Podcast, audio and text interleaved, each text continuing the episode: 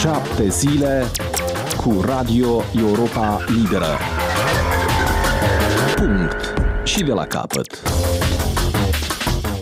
Bine v-am găsit, doamnelor și domnilor! La microfon e Vasile Botnaru, moderatorul emisiunii Punct și de la capăt.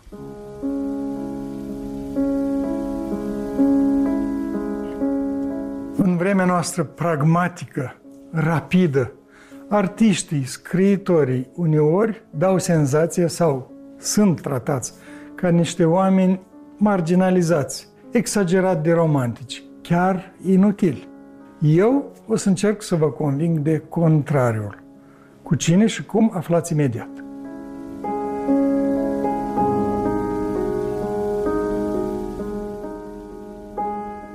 Mijlocul lunii ianuarie sau la câteva zile de acolo e logic să vorbim despre Ziua Culturii Naționale, prilejuită de ziua lui Eminescu. Am invitat doi scriitori în studioul Europei Libere ca să vorbim despre modul în care literații, scriitorii, Eminescu, aduc în viața noastră, prin scriitură, niște personaje care devin la fel de reale ca și oamenii pe care îi cunoaștem.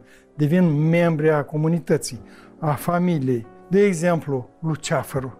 Sunt unii elevi, poate mai puțin silitori, care habar nu au ci cu acest Luceafăr. Și de câte ori se citează pasaje din compunere, pasaje haioase, probează lucrul ăsta. Dar vorbim, bună oară, despre Ana Karenina, care e la fel de reală și de referință în discuții ca și un personaj existent. Sau Dorian Gray, sau uh, Joyceologii ne-au făcut să urmărim pas cu pas ce s-a întâmplat personajelor descrise de Joyce.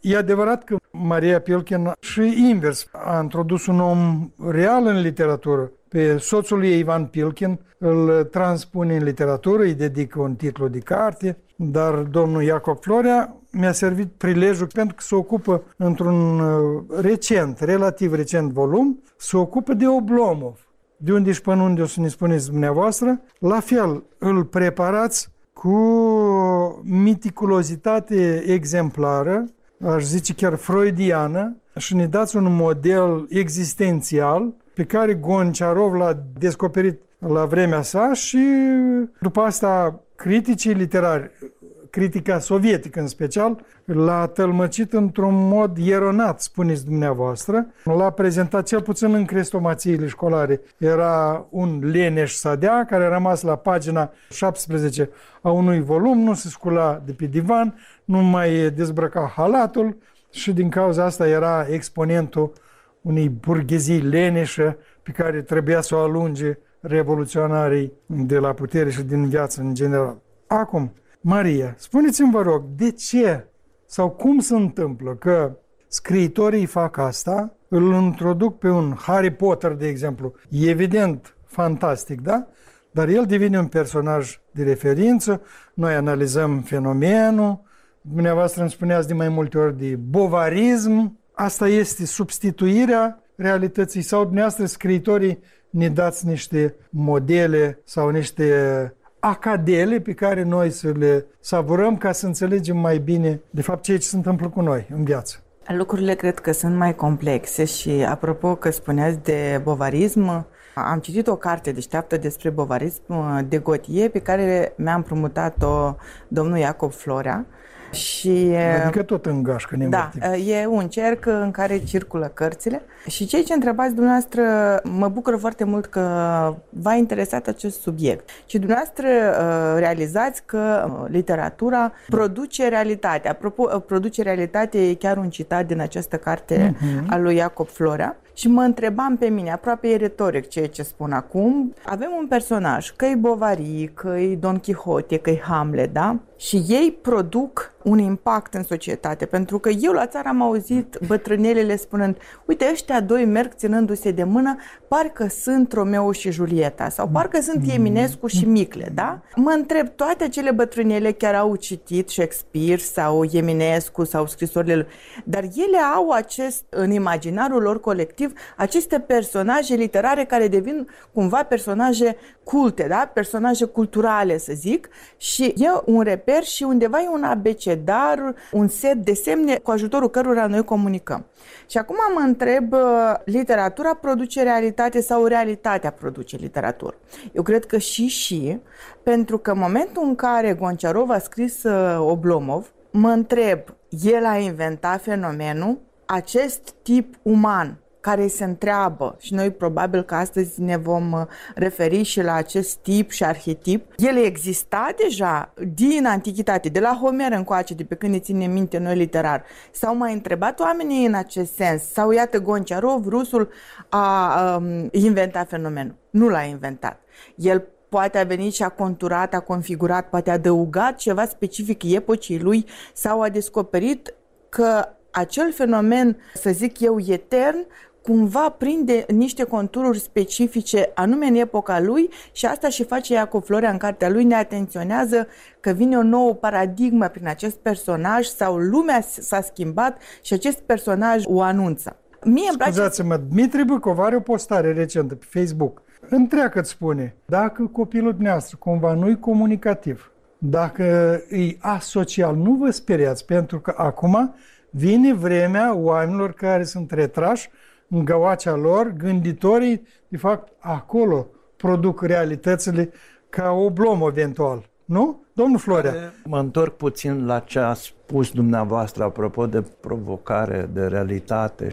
În istoria literaturii așa apărut o carte care se cheamă chiar uh, Lumea scrisă se cheamă. Povești care au influențat oamenii, istoria și civilizația. Sunt poveștile lumii, multe, care și-au pus amprenta asupra oamenilor, eroi, cei care puteau să dea sens uh, istoriei, care au modificat. Sigur, autorul ăsta, Martin Buștier, cred că îl cheamă, nu se referă numai la poveștile ca atare. El privește întreg fenomenul și se referă la alfabet, se referă la apariția hârtiei, la apariția tiparului, deci un complex uh, întreg care a modificat uh, uh, lumea.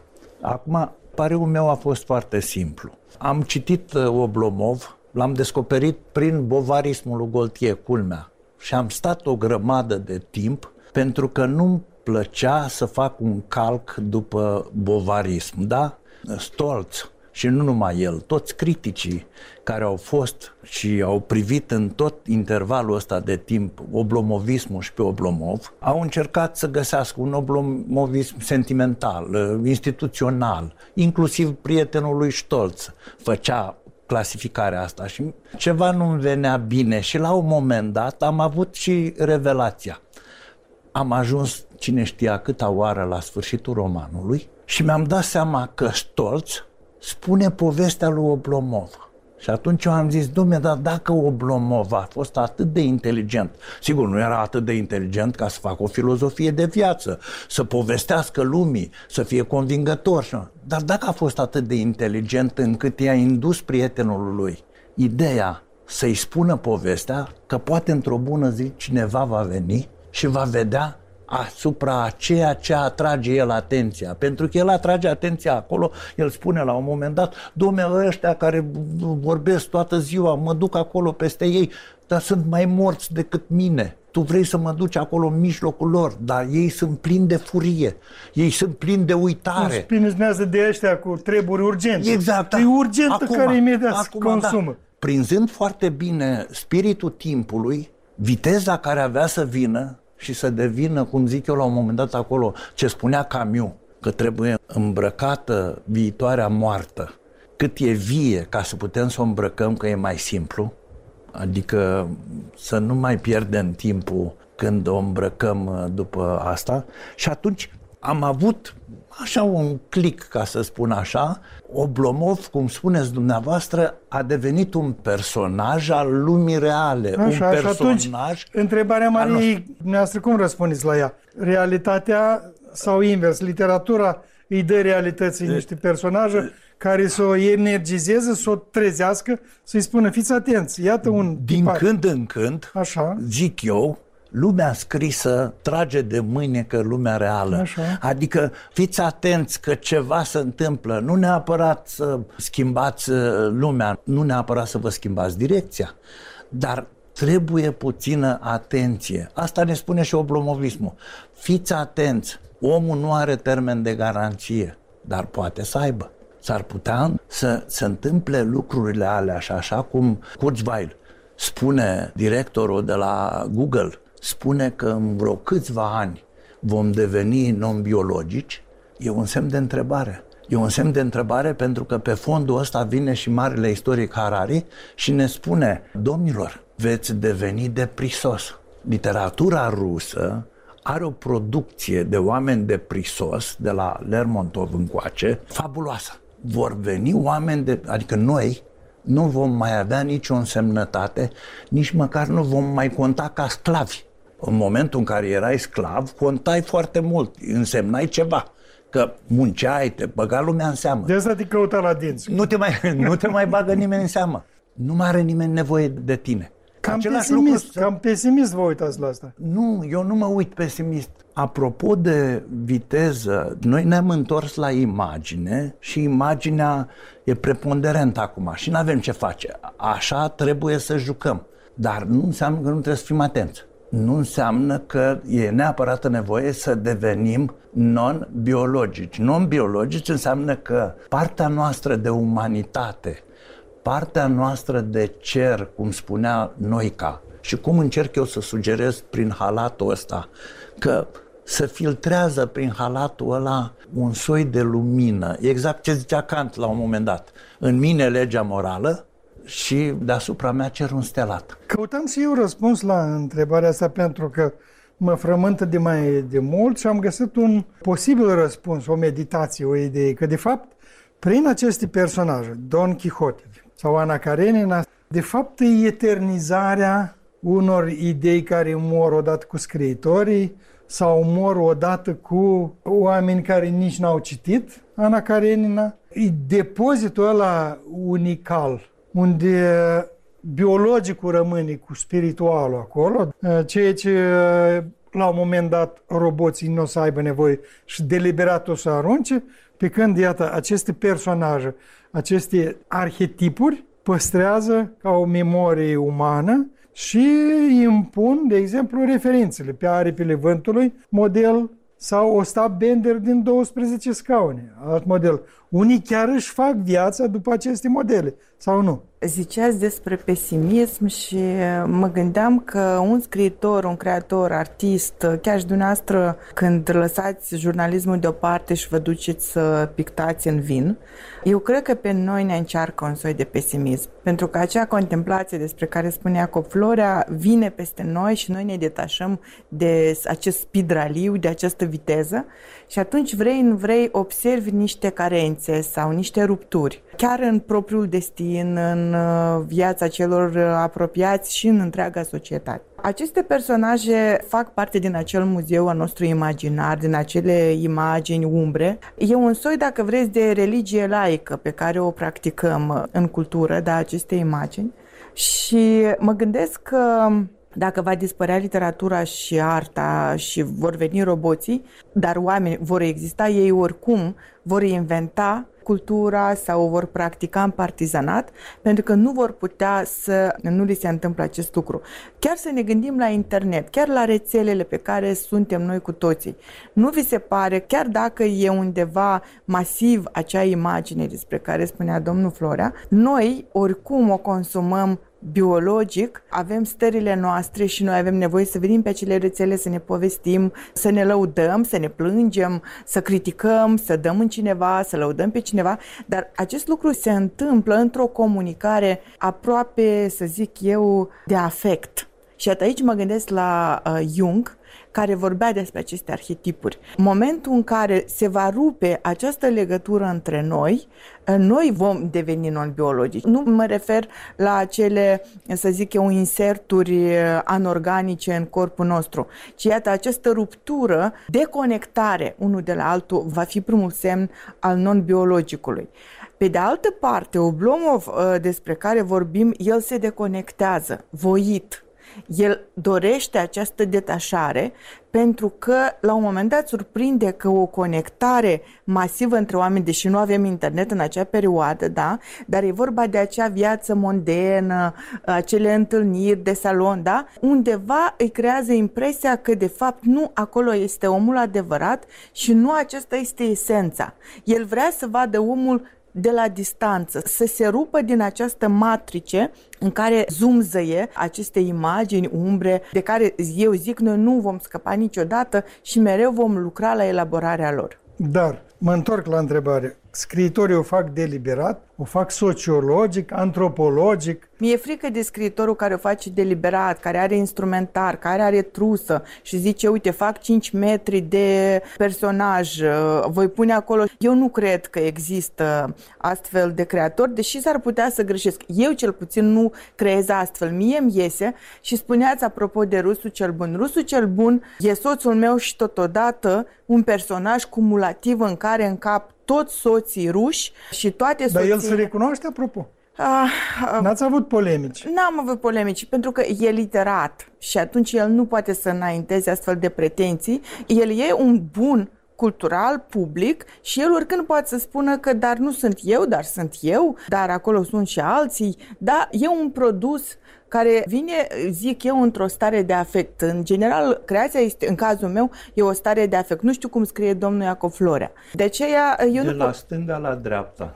Deci, nu invers. deocamdată. Da. Deocamdată, pentru Sau că în coloniță ca japonezi.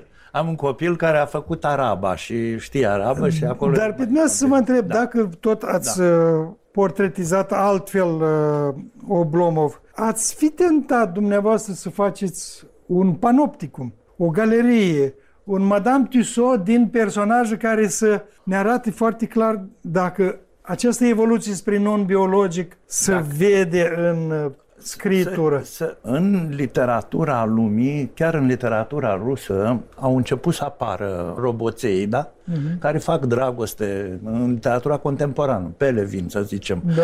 Nu mai știu, așa, întâmplător am dat peste ei. Scriitorii sunt interesați de lume și lumea trebuie surprinsă. Nu întâmplător să spunea pe vremuri că Tolstoi concurează starea civilă.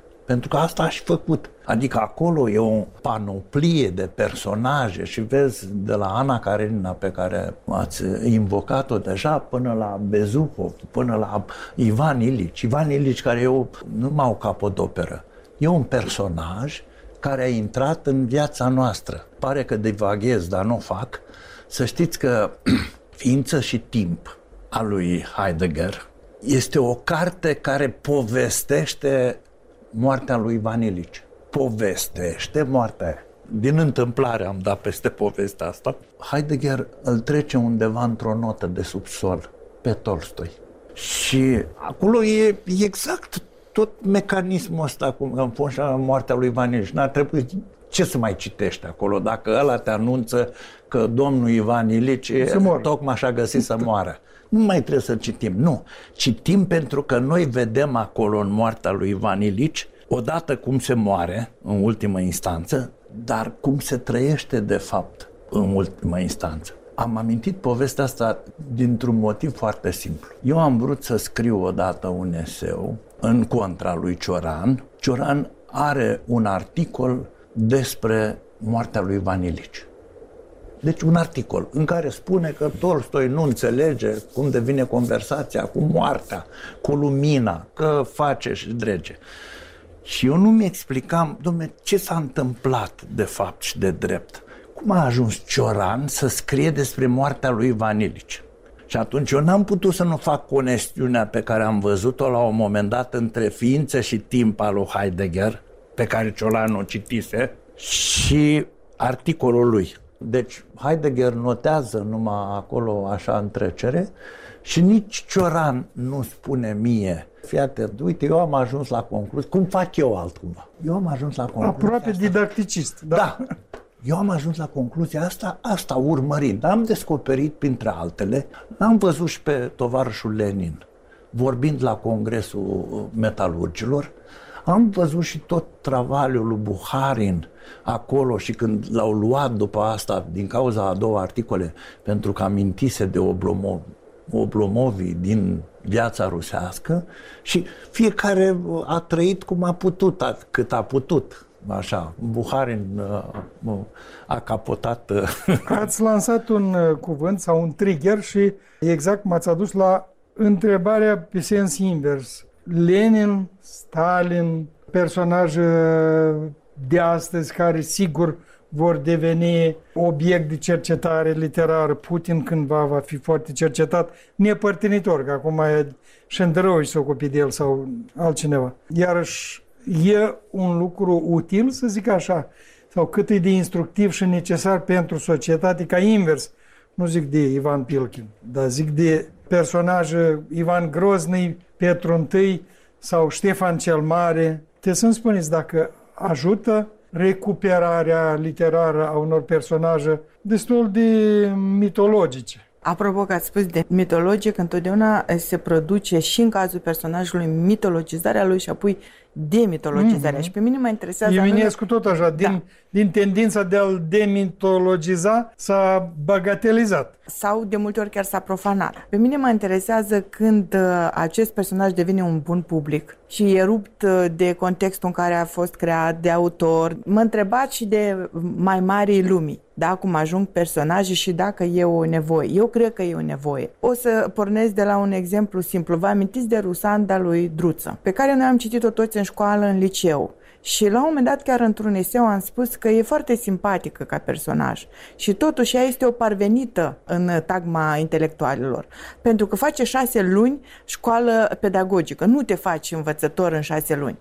Și la un moment dat am spus, iată, ea l-a votat pe Voronin la timpul ei, pentru că acel regim a făcut-o om. Da? Eu cred că e nevoie să vină scriitorul la un moment dat, aproape ca un antropolog, și să scrie despre Ioan cel Groaznic, despre Stalin, Lenin, Putin.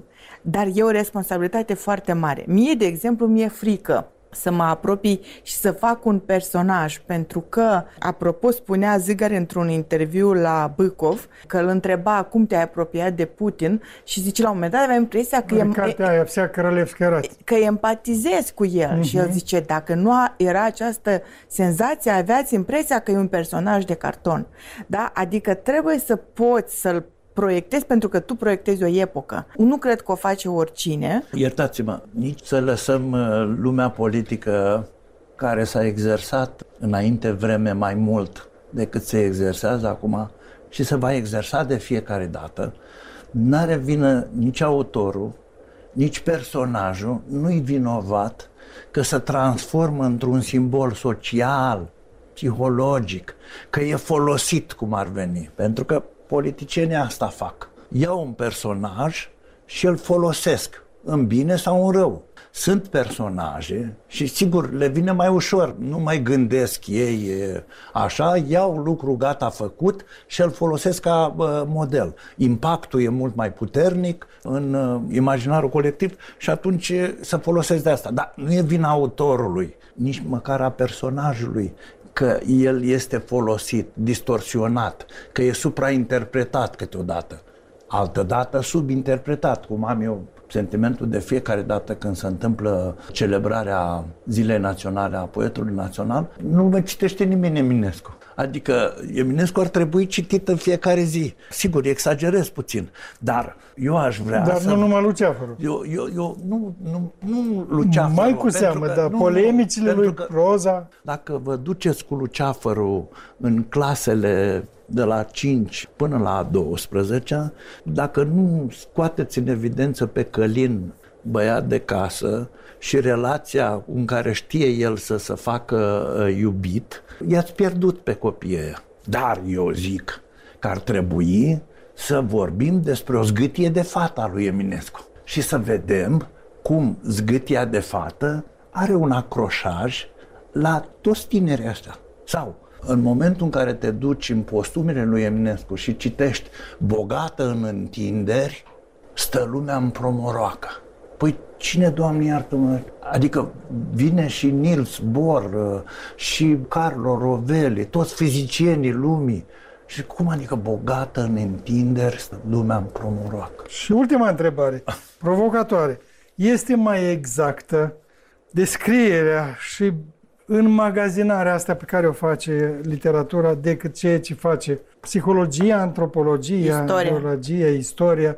Cum credeți? Nu e bogată în sensul datelor și, să zic eu, exactității de arhivă, dar mi se pare că lumea mai nou s-a cam plictisit de document și e tot mai mult această cerere pentru istoria subiectivă și literatura este o, o istorie subiectivă foarte la căutare, totuși librăriile sunt pline de cărți. Adică dacă dumneavoastră, domnul Florea sau dumneavoastră, Maria Pilkin, ați uh, sta în fața lui Dumnezeu și el a spune alege.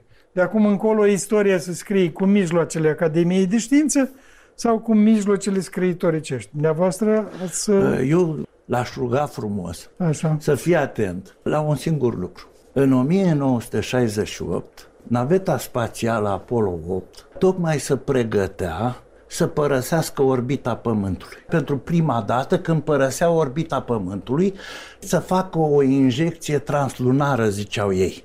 Deci nu să se energizeze, să se ducă înspre lună, și eu am acolo o chestie cu uh, un citat din von Kleist, când caută ăia paradisul pe partea elaltă că e închis uh, acolo. Ei bine, ei pornesc spre lună să vadă acolo și să înceapă să facă fotografii, să vadă pe unde s-ar putea face viitoarele aselenizări. Ei bine, au pornit și la un moment dat și-au dat seama că toate pozele pe care le fac sunt uh, sărace. Și au primit de la Houston o chestie, zice, începeți să descrieți tot ce vedeți voi poeților. Ăștia erau niște piloți de vânătoare, luați, adaptați cu Academia Navală, deci oameni de știință. Dar ce poeților? Și au început să vorbească și să spună. Unul dintre ei spunea despre straneitate, despre întuneric, despre că ești acolo. La un moment dat au dispărut pentru că intraseră în orbita lunii și dădeau o colă așa, să- intraseră pe partea nevăzută a lunii. Și au pierdut vreo 50 de minute, i-au pierdut. Houston, tot țepau ăia. Păi ce faceți? Nu. Au apărut. Și când au apărut iar, unul dintre ei a zis așa, mă trebuie să facem ceva. Ei când se transbordau înspre pământ, de acolo a apărut expresia răsărit de pământ, care mie îmi place enorm pentru că au lăsat pământul în spate și când s-au întors, au văzut că a răsărit pământul. Pământul era ca un răsărit de lună. Ei bine, și zice, mă, trebuie să facem ceva. O singură dată puteau să se întoarcă, da? Că altcumva rămâneam acolo. Ce credeți că au făcut, domnul Bărnăr? Unul dintre ei, care avea pe un papirus așa, au început să citească fragmente din facerea. La început Dumnezeu a făcut cerul și pământul și a făcut asta și a zis că e bună lumina. Și a numit lumina ziua și lumina uh, uh, aia altă întuneric. Și a făcut asta.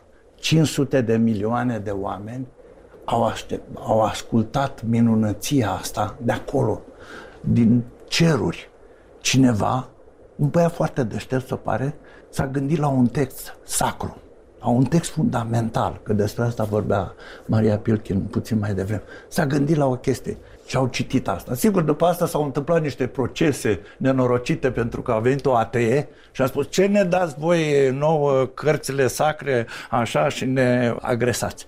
Dar ca idee, ca să mă întorc la ce spuneați dumneavoastră acolo, știți, pe Sfântul Augustin l-au întrebat unii la un moment dat, ce făcea Dumnezeu înainte de a crea lumea? Înainte de asta, Da. ce făcea? Păi zice, crea ghena cea adâncă pentru ăia care cercetează ascunsul. Eu vă mulțumesc în numele celor care se uită la acest program, care îl ascultă, pentru că de fapt e un îndemn să ne oprim un pic, să vedem lumea și în afara facturii de gaz, și în afara prețurilor de la produse alimentare și să ne gândim la ceea ce moștenim.